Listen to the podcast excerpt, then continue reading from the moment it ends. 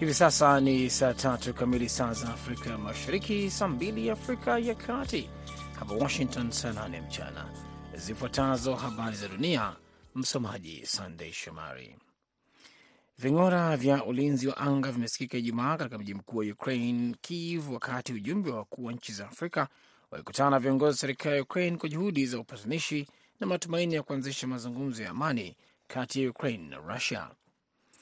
Meya wa Kiev Vitali Klitschko aliandika kwenye mitandao ya kijamii kwamba kulitokea mlipuko katika wilaya ya kati ya Podil. Baadaye Klitschko alisema kwamba milipuko iliyosikika mjini Kiev ilisababishwa na mifumo ya ulinzi wa anga karibu na mji mkuu.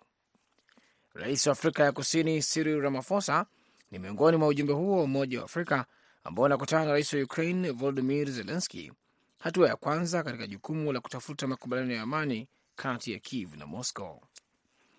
Wajumbe wengine ni rais wa Senegal Macky Sall, rais wa Zambia Hakainde Hichilema na rais wa Komoro Azali Assoumani ambaye ndiye mwenyekiti wa sasa wa Umoja wa Afrika. Marais wengine watatu wa Jamhuri ya Kongo, Misri na Uganda walitarajiwa kushiriki katika ujumbe huo, lakini badala yake walituma wawakilishi. Baada ya kukutana na rais Zelenski leo Ijumaa, marais hao watasafiri kuelekea Rusia kukutana na rais Vladimir Putin. Mawaziri wa ulinzi wa NATO Ijumaa wameshindwa kufikia makubaliano juu ya mipango mipya ya jinsi muungano huo utakabiliana na mashambulizi ya Rusia, na mwanadiplomasia mmoja aliilaumu Uturuki kukwamisha juhudi zao. Katibu mkuu wa NATO Jens Stoltenberg amesema mawaziri walipitia mipango hiyo ikiwa ya kwanza tangu kumalizika kwa vita baridi na kuchochewa na uvamizi wa Rusia dhidi ya Ukraine. Ilikuwa katika mkutano wa siku mbili mjini Brussels na walikuwa karibu kuafikiana juu ya mipango hiyo, lakini mwanadiplomasia mmoja amesema Uturuki ilizuia uamuzi huo kuhusu baadhi ya maeneo ya kikanda ikiwemo kuhusu Cyprus. Bado kuna fursa ya kupata suluhu kabla ya mkutano wa viongozi wa NATO mwezi Julai huko Vilnius, Lithuania. Mwanadiplomasia huyo ameongeza, kuandika hati hizo kunaashiria mabadiliko ya kimsingi. Kwa miongo kadhaa NATO ilikuwa haioni umuhimu wa mipango mikubwa ya ulinzi kwa sababu ilipigana vita vidogo nchini Afghanistan na Iraq na ilihisi kwa wakati fulani kwamba Rusia ya baada ya muungano wa Urusi haikuwa na tishio tena. Waendelea kusikiliza habari za dunia kutoka idhaa ya Kiswahili ya Sauti Amerika, VOA, ikitangaza kutoka Washington DC. Marekani Jumaa imeipa Ukraine msaada mwingine wa dharura wa dola milioni mia mbili na tano ili kuwasaidia wananchi wa Ukraine kukabiliana na uhaba wa bidhaa msingi unaosababishwa na Rusia.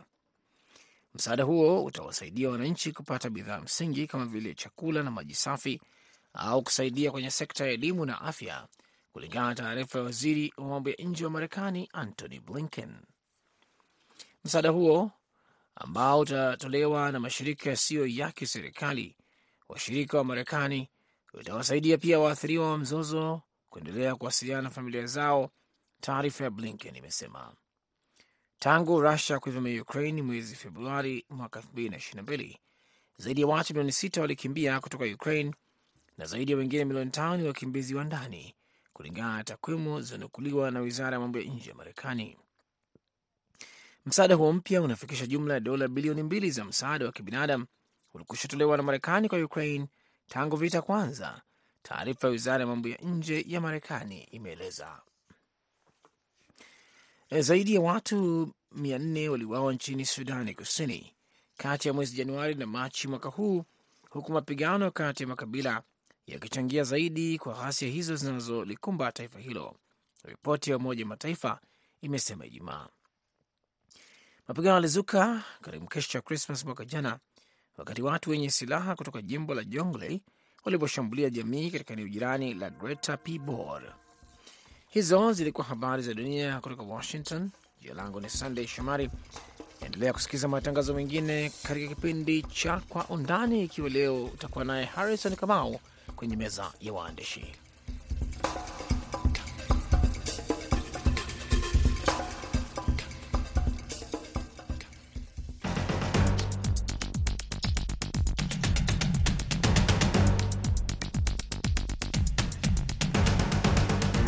Kwa Undani kutoka idhaa ya Kiswahili ya Sauti Amerika, Washington DC.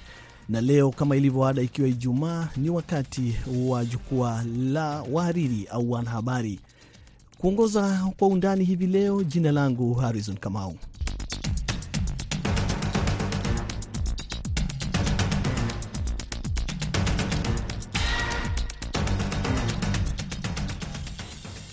Basi leo katika jukwaa la wanahabari kutoka hapa Washington DC, idhaa ya Kiswahili ya Sauti Amerika, tunaangalia baadhi ya masuala kadhaa ambayo yamekuwa akichapa vyombo vya habari katika wiki hii ambayo imekwisha, kuanzia bajeti ambazo zimesomwa kwenye mataifa ya Afrika Mashariki. Vilevile vile kuna safari ya wajumbe wa Kiafrika ambayo imeelekea kule nchini Ukraine kujaribu kuangalia hali ya amani na labda pengine kuhakikishiwa kuhusu misaada au bidhaa ambazo zinaagizwa kutoka upande wa Ukraine wakati vita vikiendelea kati ya Ukraine na Russia. Vilevile kumekuwa na mengine mengi ambayo amekuwa akiendelea kama vile mkutano wa viongozi ambao umefanyika nchini Uganda kuhusiana na hali ya wakimbizi kwenye mataifa ya Afrika Mashariki. Basi kuangalia haya, nitakuwa na wanahabari kutoka sehemu uh, za Afrika Mashariki akiwemo Michael Kwema ambaye ni mwanahabari wa kujitegemea akiwa Marsabit, kaskazini mashariki nchini Kenya. Vilevile tutakuwa na wanahabari kutoka kule nchini uh, Rwanda na Uganda na ikiwezekana pia Tanzania. Lakini kwanza kabisa tunaye Michael Kwema. Michael Kwema, karibu sana kwenye jukwaa la wanahabari na tuanze tu kwa kusema kwamba bajeti imemalizika nchini Kenya. Wewe kwako unasikia kama wananchi wanasema bajeti imekuwaje, wakati unapozungumza au kusikiliza wananchi wa kawaida? Mwanzo niseme shukran kabisa kuweza kupata nafasi kuingia katika jukwaa hili, na ni kweli kwamba bajeti hapa Kenya ilisomwa jana, uh, siku ya Alhamisi, na kikubwa ambacho Wakenya wengi wameelezea kutoridhishwa kwao na bajeti iliyowasilishwa bungeni na waziri wa fedha bwana uh, Profesa uh, Njuguna Ndung'u. Bajeti hii kimsingi, wananchi wanahisi kwamba kuna mambo mengi, hususan ikiwepo masuala ya ushuru ambayo umeongezwa, na Wakenya wengi kwa wakati huu wanasema kwamba mzigo wa gharama maisha uko juu. Kwa hivyo baadhi ya ma, ma, makadirio yaliyowasilishwa bungeni na uh, wizara ama wiz, waziri wa fedha, Wakenya wengi wanahisi kwamba kwa kiwango kikubwa wanakwazika na wanafinywa. Kwa hiyo ni suala ambalo kidogo Wakenya wengi hawajaridhishwa nalo bwana kama na, na pia niseme kwamba ukiangalia kwa mfano mataifa mengi katika Afrika Mashariki, wengi nyingi za mataifa zime tayari zimeshawasilisha ma bajeti zao zishasomwa bungeni, lakini hapa nchini Kenya na hususan katika maeneo haya ambayo nipo kaskazini mashariki mwa Kenya, kumekuwa kwamba jamii ni jamii za wafugaji. Kwa maana hiyo, wengi walikuwa wameathirika na kiangazi ambacho kilikamilika eh, mwishoni mwa mwaka uliopita. Kwa hiyo wengi bado hali yao ya kiuchumi uko chini, na ukiangalia kwa wakati huu ambapo bado wana, Wakenya wengi wanapitia maisha magumu, basi bajeti kwa kweli iliyowasilishwa ambayo ni trilioni uh, uh, trilioni tatu nukta saba ni kwa kiwango kikubwa uh, serikali na inakusudia kukusanya uh, kukuwa na ushuru wa kiwango cha juu katika baadhi ya bidhaa ambazo kwa Wakenya wanasema kwamba kwa kweli wamefinyika. Na Kwema, labda tugulizane, inaonekana kwamba bajeti wanaokatwa zaidi ushuru ni wale ambao wameajiriwa, na kulikuwa na malalamishi kwamba zile fedha za nyumba au ujenzi wa nyumba zikikatwa wanao walioajiriwa zitasaidia wale wasio na ajira. Sijui kama kuna malalamishi miongoni mwa wale walioko kwenye ajira. Na, na mwanzo niseme kwamba bwana Kamau, wajua, wakati ambapo serikali mwanzo serikali ilikuwa imependekeza kukata ushuru wa asilimia tatu katika ile mshahara wa mtu binafsi, lakini baadaye ikafanyiwa marekebisho na mabadiliko hapa na pale, ikapendekezwa sasa inakatwa uh, ushuru wa asilimia moja nukta tano.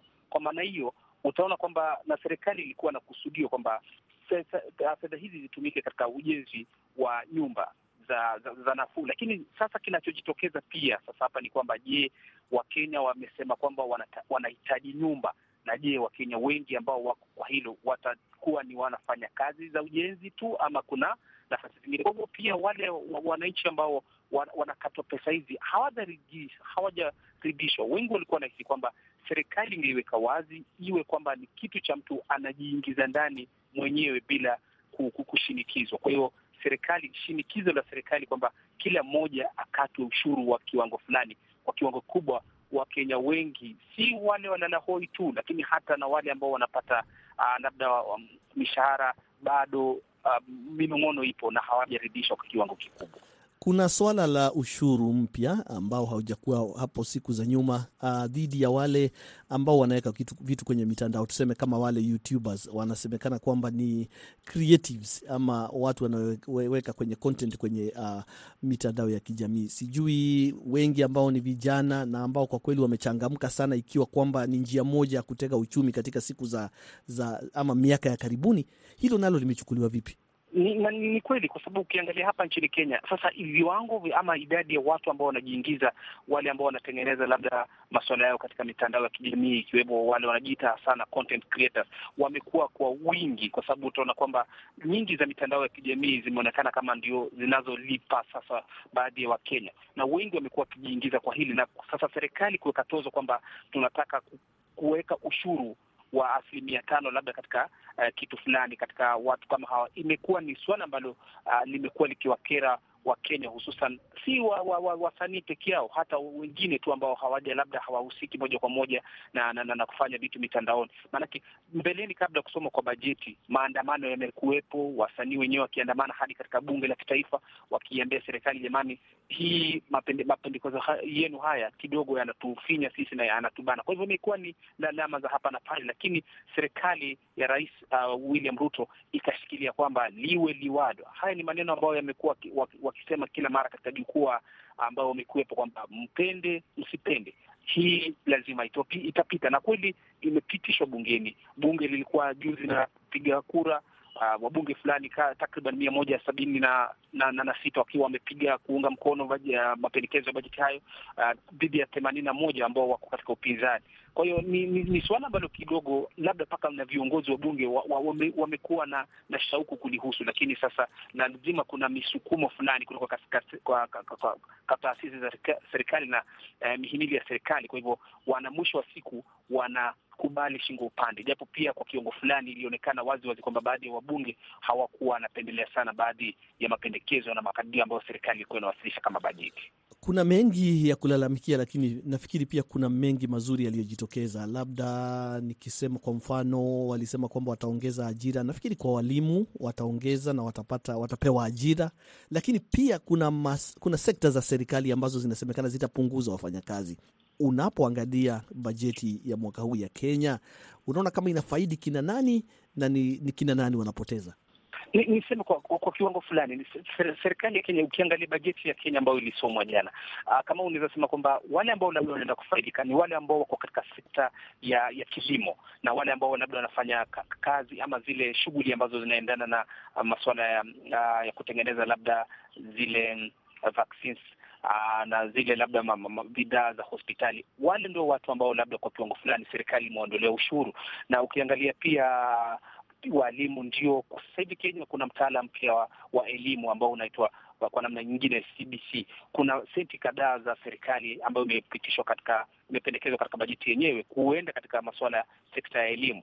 Ndiyo serikali inasema kwamba walimu wataajiriwa, na kimsingi kuna sasa uh, wa, ile sekondari ya, ya, ya chini ya wanafunzi ambao uh, wanatoka ile uh, shule ya msingi wanaendea shule ya sekondari ya kwanza kisha wanajiunga. Kwa hivyo serikali kwa kiwango fulani imeangalia sekta ya elimu na pia labda katika kilimo, wale wanaoagiza labda uh, bidhaa zile zitakazotumika, kwa mfano uh, mbolea, hawa wameondolewa vikwazo uh, vingi na ushuru mwingi. Kwa hivyo serikali kwa kiwango fulani, ukiangalia katika uh, jicho la ndani, unaona kwamba imekuwa ikijikita sana katika kusaidia kuinua uzalishaji wa bidhaa ikilinganishwa na labda zile kazi zingine ambazo zimekuwa zikifanywa. Kwa mfano, pia serikali imeondoa ushuru katika zile bidhaa, yani zile vifaa uh, kukuu vya kutengeneza ndege. Labda serikali yenyewe inasema kwamba hiyo ni njia ya kuipiga jeki sekta hiyo ambayo kwa kiwango fulani haijakuwa ikifanya vyema. Kwa hivyo serikali pia imekuwa inajaribu kuangalia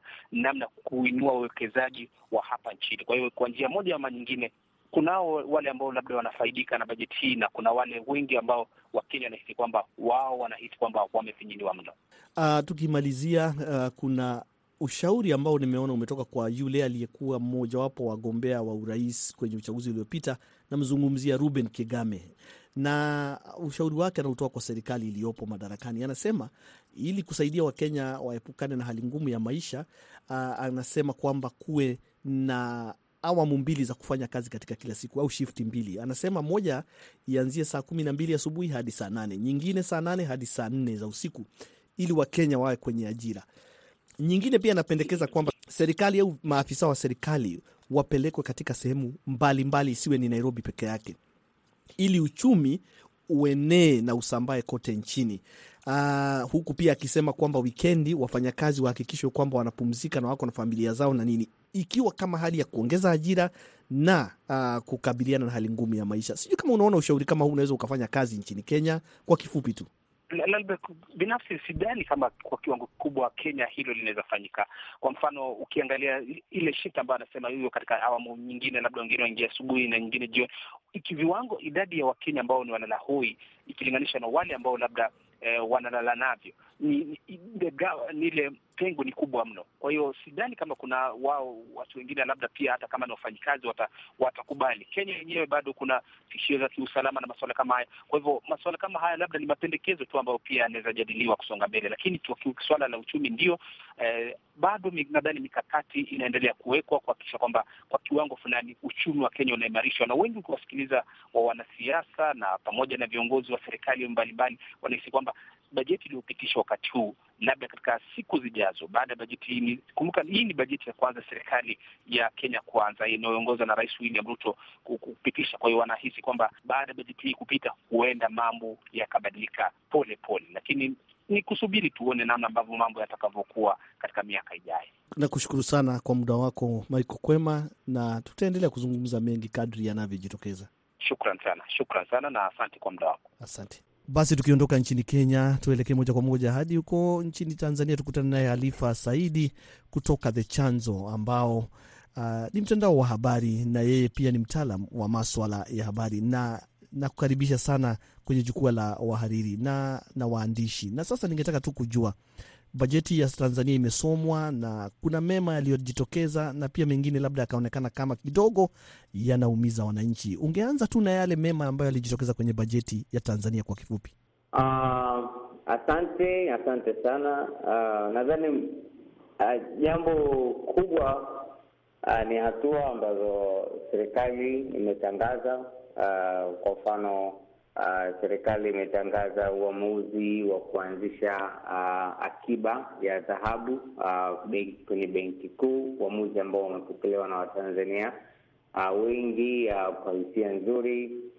Kuna hatua ambazo uh, pia serikali imetangaza ku, uh, kutoa mikopo uh, kwa wanafunzi uh, wanaosoma vyuo vya kati uh, Uh, kwenye kwenye kwenye kozi za kipaumbele, lakini pia uh, serikali imetangaza kufuta ada uh, kwa wanafunzi watakaojiunga na vyuo vya ufundi uh, wakiwa wanatokea kidato cha nne uh, uh, moja kwa moja.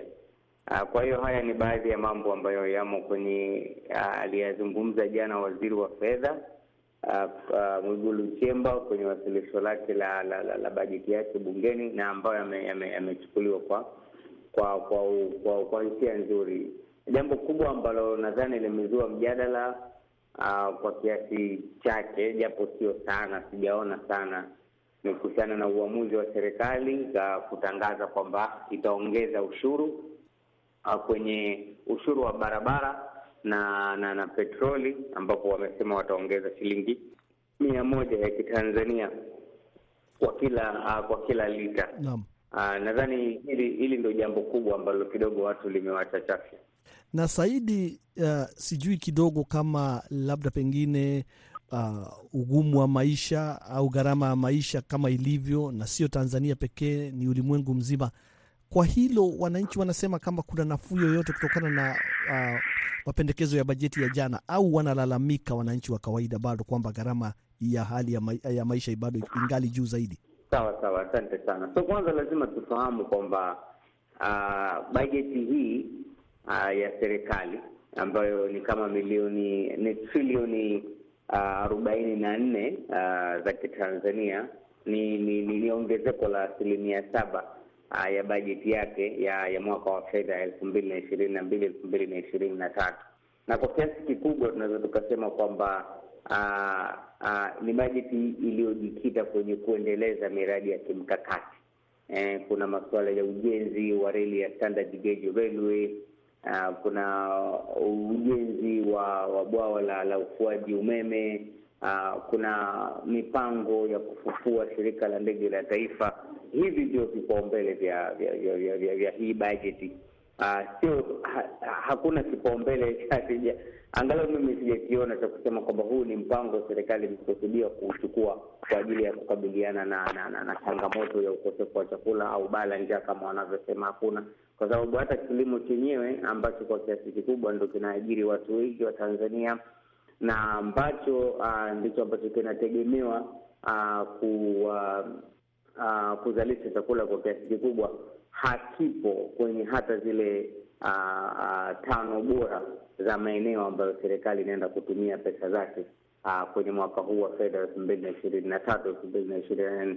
Kwa hiyo uh, suala la uhaba wa chakula, baa la njaa ni jambo ambalo Watanzania wengi wataendelea kulilalamikia kwa sababu si sehemu ya ya ya bajeti hii ya, ya, serikali kwenda kulifanyia kuli, kuli, kuli kazi hilo. Sasa kidogo tu kwa kifupi, tuelekee kwenye swala tofauti kidogo la viongozi wa Afrika ambao wamefanya ziara kule Ukraine, ziara ambayo imefanyika leo Ijumaa, na ziara yenyewe japo hawajaweka dhahiri ni nini, mojawapo ya maswala ni kwamba wanataka kuzingatia amani kwa kutokana na kwamba vita vya Ukraine na Russia vimeathiri mambo mengi ya Kiafrika. Je, wewe tu kama mwanahabari na kwa mtazamo wako unaona kama kuna ushawishi wowote wa viongozi wa Afrika wanaweza wakawa nao katika kusuluhisha vita vya Ukraine? Haupo, haupo. Uh, kwanza tu uh, tumeona namna uh, msafara uh, wa rais wa Afrika Kusini Cyril Ramaphosa uh, ulivyoingia matatani ulipotua uh, pale uh, Poland uh, ambao tunafahamu kabisa ni nchi iliyochukua msimamo mkali dhidi ya Urusi tangu Urusi ivamie uh, Ukraine. Na Afrika Kusini sio taifa uh, la masihara masihara, ni taifa kubwa kwa huko Afrika. Uh, ni, ni, ni uchumi wake ni mkubwa, ina ushawishi mkubwa na vitu kama hivyo. Kwa hiyo kwanza tu uh, kwa serikali uh, ya Poland kuifanyia kitu kile ambacho imeifanyia uh, uh, uh, nchi ya South ya Afrika Kusini, ikiwemo kuwa disarm au kuwapokonya silaha uh, uh, security detail ya ya, ya, ya, ya Rais Ramaphosa na kuwaweka waandishi na maafisa wengine kutoka Afrika Kusini kwenye ndege kwa masaa zaidi ya kumi.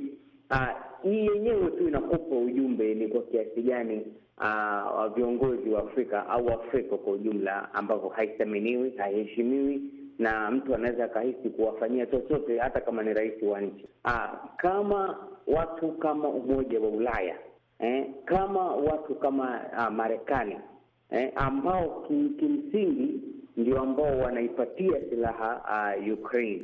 Uh, iendelee kupigana na na, na, na Urusi, hawatokuwa tayari kuzungumzia amani. Haiwezi kuwepo, haiwezi kuwepo amani. Hata kama marais wote hamsini na mbili uh, wa Afrika waende pale Kiev au waende Moscow kukutana na hawa marais wawili kama Marekani na Umoja wa Ulaya hawatakuwa tayari kuzungumzia amani, hakuna mtu anayeweza kupeleka amani kati ya Urusi na Ukraine. Na sasa labda tu kwa kifupi, unaona kando labda na kama labda hawataweza kuleta suluhisho la amani, unaona kama wamekwenda labda kwa ushawishi wa kuhakikisha kwamba chakula kinachotoka Ukraine kinafika vizuri saa Afrika?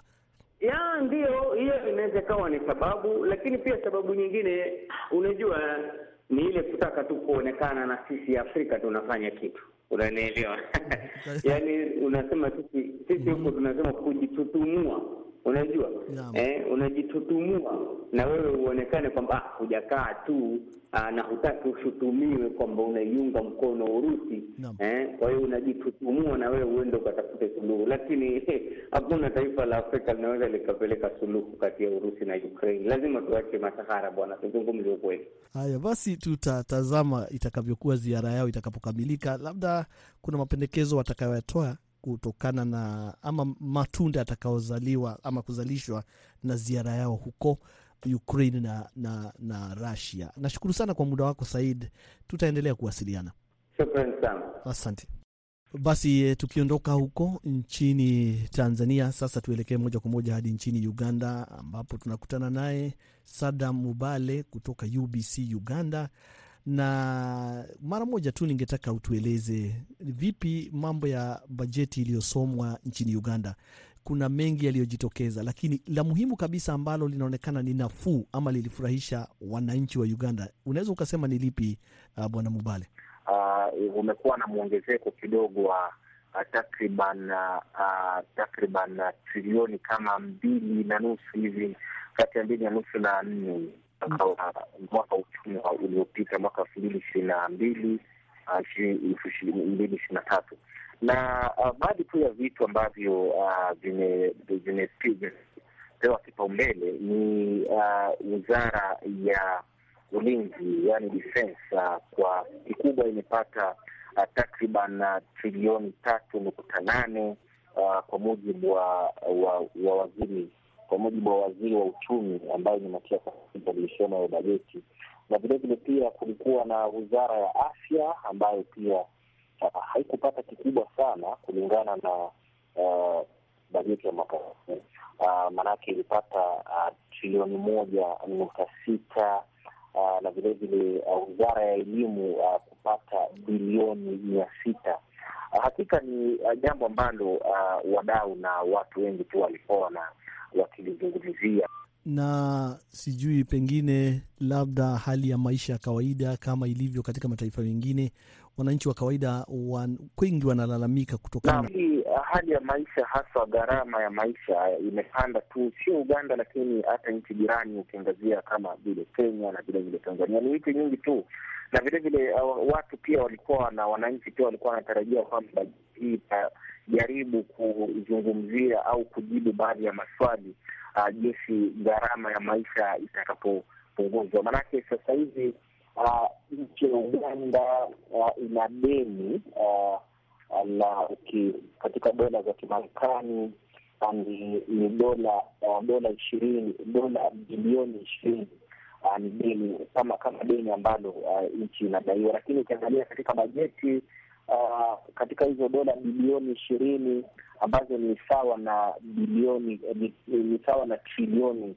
uh, ni, ni sawa na trilioni themanini uh, za ki pesa za taslim za Uganda. Yani deni la Uganda ni, ku, ni kubwa sana kuliko hata bajeti ambayo imesoma kumi.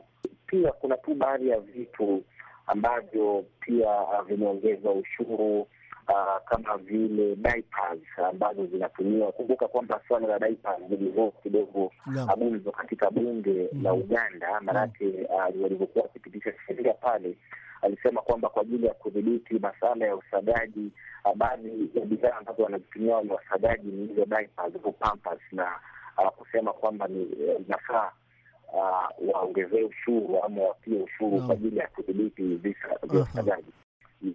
Asa- kutokuwa na kutembea kiholela Asante, asante sana, kwenda nchi zingine, vilevile pia gari kwa wanasiasa. asante sana Mubale. Naona muda nao ni kama unatupa kisogo. Nashukuru sana kwa muda wako, na kidogo ni vizuri niseme kwamba kulikuwa na viongozi ama kikao cha viongozi cha siku nne jijini Kampala wakizungumzia swala la matatizo ya wakimbizi katika eneo la pembe ya Afrika na katika mataifa ya Afrika Mashariki.